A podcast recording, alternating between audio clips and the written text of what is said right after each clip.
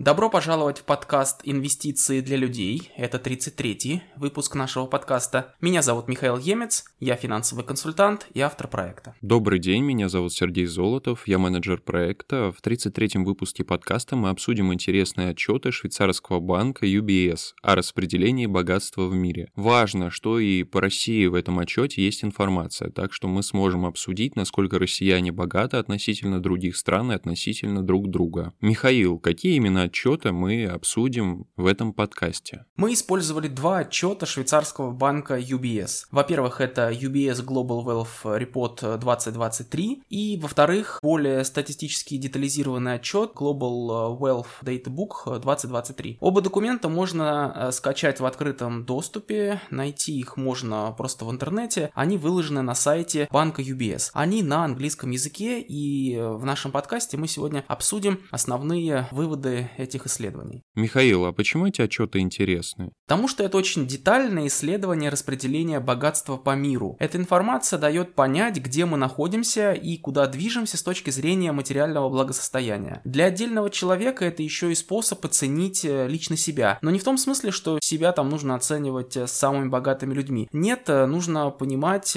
куда ты движешься как личность в финансовом плане и насколько ты продвинулся с собой же за последние годы и куда тебе двигаться дальше. Вот и мы поговорим, как правильно сравнивать э, себя с точки зрения общего распределения богатства. А что такое богатство? Что под этим понимается в исследовании? Под богатством или под благосостоянием, по-английски wealth, в этом исследовании понимается частное богатство, то есть то, которое находится в частной собственности. Это финансовые активы плюс недвижимость минус долги. Именно эту цифру мы с вами и считаем, когда занимаемся финансовым планированием. То есть здесь не учитывается государственное имущество, какие-то природные ресурсы и так далее. И здесь не учитывается человеческий капитал, то есть способность человека зарабатывать деньги деньги в будущем. Таким образом, э, богатство в данном случае это частная собственность в виде финансовых активов и недвижимости минус личные долги. И что же в этом исследовании говорится о России? Можно ли жителей России назвать богатыми или наоборот бедными? Все относительно. Средний житель, э, я подчеркиваю средний, очень богат относительно среднего жителя Африки и очень беден относительно среднего жителя США или Евросоюза. На среднее значение влияют очень богатые и очень бедные. И как мы знаем, в России действительно очень много бедных людей и есть небольшая группа ультрабогатых людей, которые концентрируют огромные капиталы. Давай посмотрим на распределение богатства. По данным исследования, среднее богатство на одного взрослого россиянина примерно 39,5 тысяч долларов на конец 2022 года. То есть это как раз финансовые активы, недвижимость минус долги. По курсу Банка России на конец 2022 года это примерно 2,8 миллионов рублей в среднем на одного взрослого жителя России. При этом, если посмотреть на распределение богатства по миру и представить это в виде пирамиды, где в основе большое количество самых бедных людей и дальше несколько слоев слоев более богатых групп, при этом каждая группа становится меньше и меньше по численности, так что на самом верху находится небольшая группа самых богатых. Если представить себе такую пирамиду, то получается, что на нижнем ярусе, а всего у этой пирамиды 4 яруса, на нижнем ярусе этой пирамиды находится 52,5% всех людей, это примерно 2,8 миллиардов людей, их среднее богатство меньше 10 тысяч долларов. То есть по курсу Банка России, даже по сегодняшнему курсу, все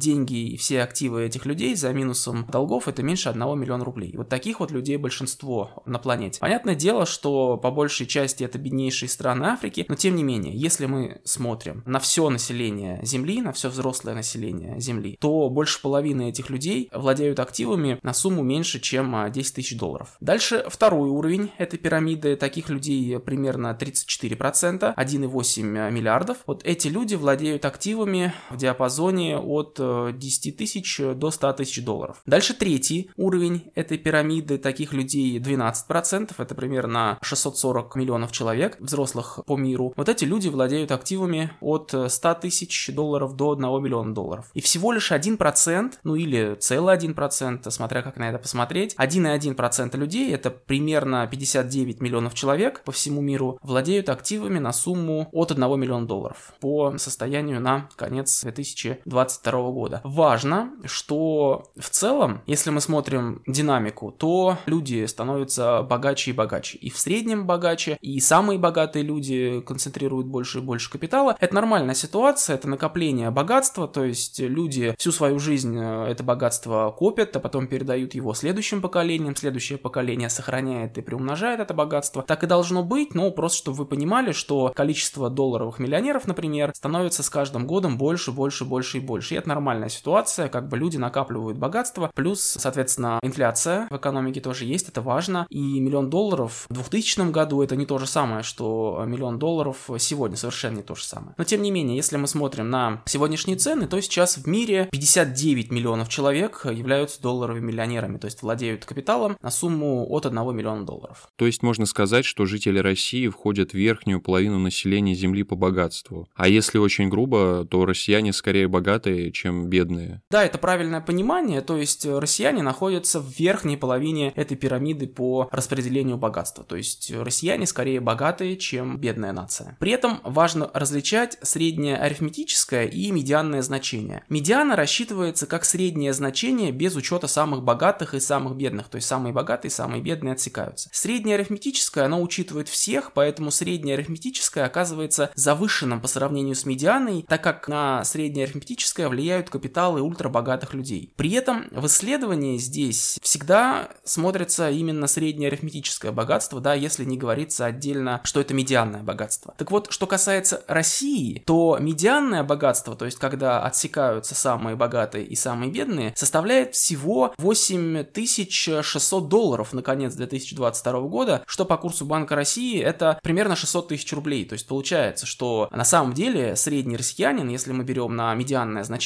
владеет чистыми активами всего на 600 тысяч рублей. Вот, к сожалению, статистика такова. Но если мы посмотрим на другие страны, похожие э, на Россию с точки зрения уровня развития, то окажется, что среднее богатство жителя Бразилии медианное 5700 долларов, жителя Индии 3700 долларов, то есть еще сильно ниже. При этом медианное богатство жителей развитых европейских стран и США превышает 100 тысяч долларов. Давай более подробно поговорим про Россию. Да, давай более конкретно посмотрим на статистику России вот в этом исследовании. Получается, что по данным этого исследования в России примерно 111 миллионов взрослых людей. Ну, в общем, это, видимо, так и есть, э, похожие цифры. И дальше получается, что среднее богатство на одного россиянина 39,5 тысяч долларов. Медианное богатство 8600 долларов. И дальше идет распределение, то самое распределение. То есть получается, что 55% россиян владеют чистыми активами на сумму меньше 10 тысяч долларов, 41% владеет активами от 10 тысяч до 100 тысяч, 3,6, всего лишь 3,6% владеют активами от 100 тысяч долларов до 1 миллиона, и 0,4% являются долларовыми миллионерами, то есть владеют активами на сумму больше миллиона долларов. Ну вот вдумайтесь в эти цифры, мне кажется, это очень говорящая статистика, она многое говорит о том, как на самом деле живет наша страна, и получается, что 55%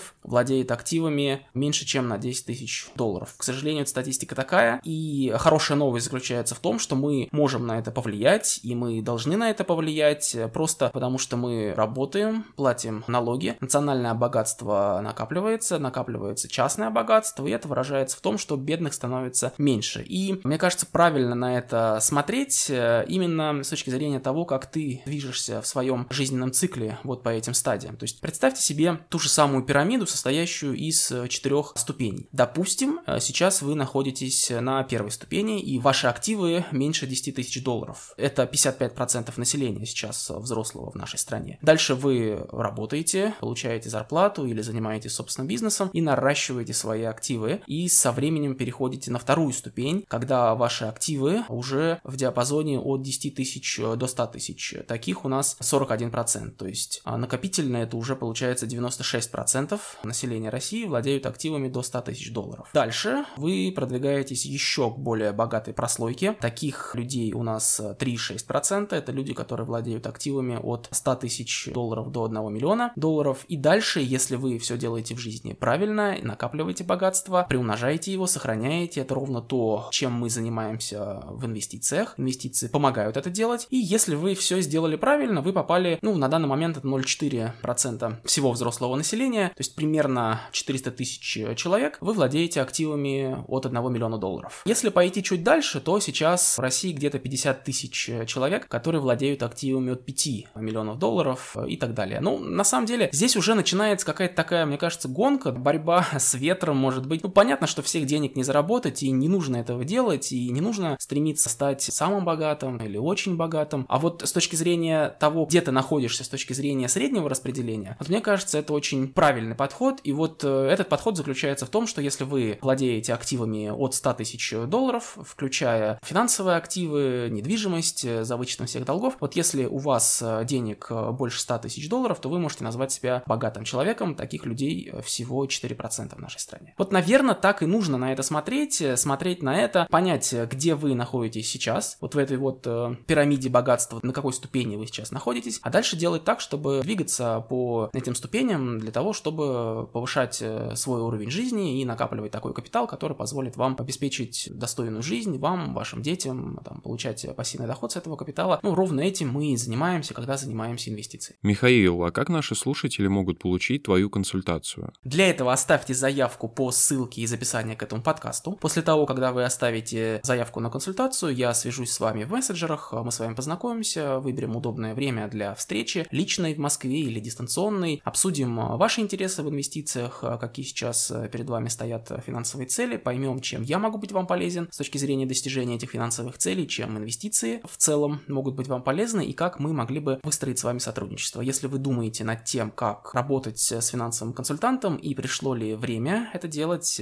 мы сможем с вами обсудить это на консультации. Также хочу рассказать интересную новость, что у меня вышла вторая книга. Она называется «100 вопросов в инвестициях. Финальная битва между человеком и чат GPT». В этой книге я пытаюсь ответить на вопрос, может ли нейросеть заменить человека в профессии финансового консультанта. Книга построена так, что на один и тот же вопрос сначала отвечаю я, а потом нейросеть. И определить победителя нужно вам, дорогие читатели, путем э, голосования. Скачивайте мою книгу «Инвестиции для людей», это моя первая книга, а также мою новую вторую книгу «100 вопросов в инвестициях» в электронном виде на Litres, а также она продается в печатном виде на Озон и Wildberries. Ссылка на мои книги и на консультацию в описании к этому подкасту. Это был 33-й выпуск нашего подкаста. Мы говорили про распределение богатства по миру и в России.